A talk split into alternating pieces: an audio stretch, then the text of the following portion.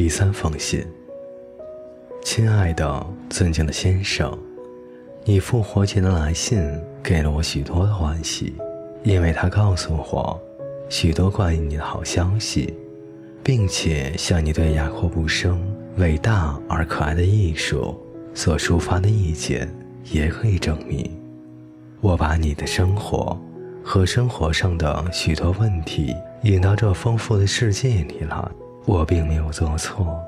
现在你该读《尼尔律内》了，那是一部壮丽而深刻的书。越读越好像一切都在书中，从生命最轻妙的芬芳到它沉重的果实的后味，这里没有一件事不能被我们去理解、领会、经验，以及在回忆的余韵中亲切的认识。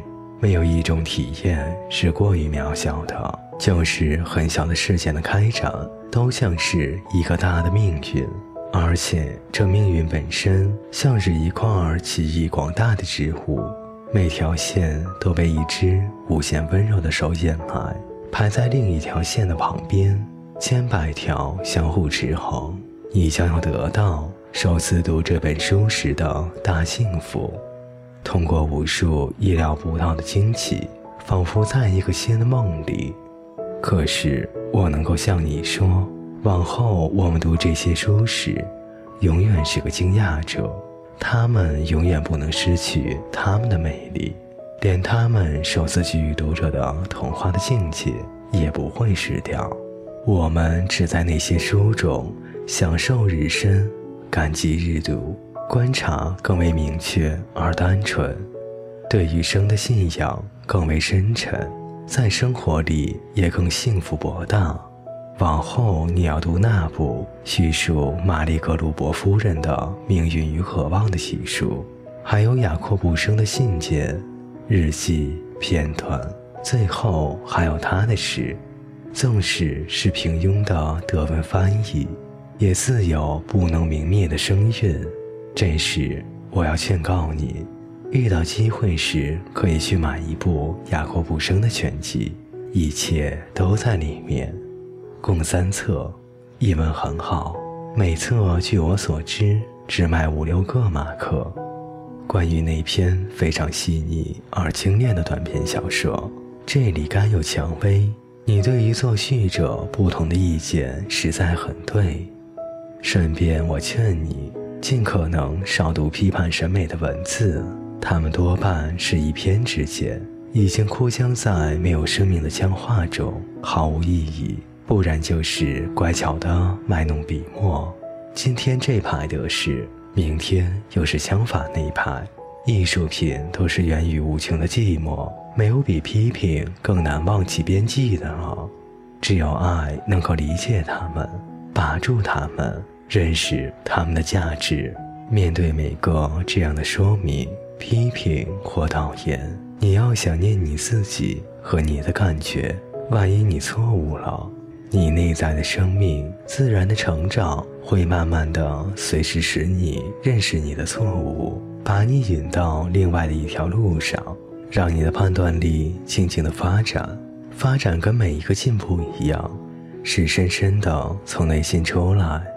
既不能强迫，也不能催促，一切都是实质才能产生。让每个印象与一种情感萌芽在自身里，在暗中，在不能言说、不知不觉、个人理解所能达到的地方完成。所以，深深的谦虚与忍耐，去期待一个新的豁然贯通的时刻，这才是艺术的生活。无论是理解或是创造，都是一样。不能计算时间，年月的无效就是十年，有时也等于虚无。艺术家是不算不数，像树木似的成熟，不能勉强挤它的枝叶，满怀信心地立在春日的暴风雨中，也不担心后面没有夏天到来。夏天终归是会来的。但它指向着忍耐的人们走来，他们在这里，好像永恒耸在他们的面前，无忧无虑的寂静而广大。我天天学习，在我所感谢的痛苦中学习。忍耐是一切。谈到理查特·德梅尔，他的书，同时也可以说他这个人，我浅浅的认识他。我觉得是这样。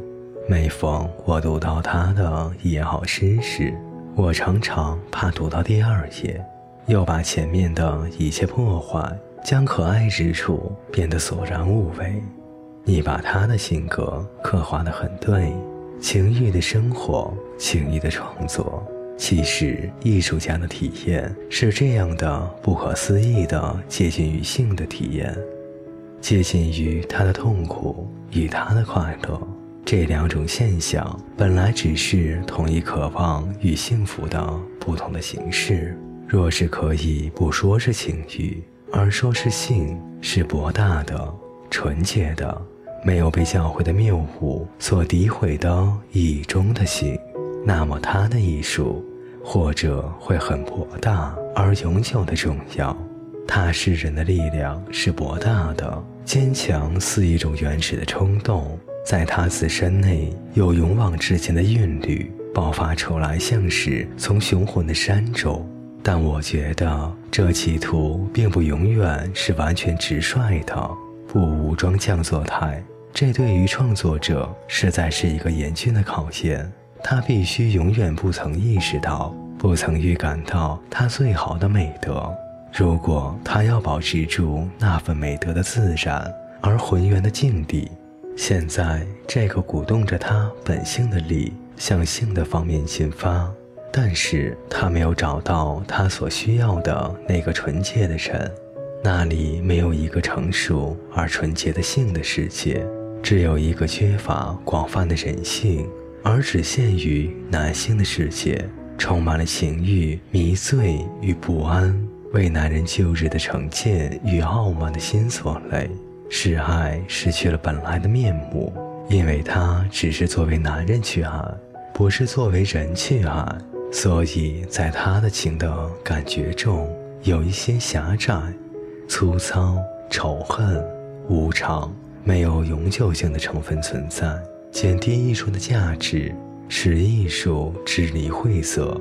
这样的艺术不会没有污点，它被时代与情欲所渲染，很少能持续存在。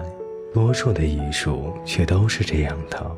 虽然我们可以享受其中一些卓越的地方，可是不要沉溺迷失，变成德梅尔世界中的信徒。他的世界是这样无穷的烦恼，充满了奸情、迷乱，同真实命运的距离太远了。真实的命运比起这些暂时的忧郁，使人更多的承受痛苦，但也可以给人以更多的机会走向伟大，更多的勇气向着永恒。最后，关于我的书，我很愿意送你一整份你喜欢的。但我很穷，并且我的书一出版就不属于我了，我自己不能买。虽然我常常想赠给能够对于我的书表现爱好的人们，所以我在另一张纸上写给你我最近出版的书名和出版局，只限于最近的。若是算上以前的，共有十二三种。亲爱的先生，我把这书单给你。遇机会时，你真一定够好了。我愿意我的书在你的身边。珍重，你的莱内玛利亚·利尔克，一九零三年四月二十三日。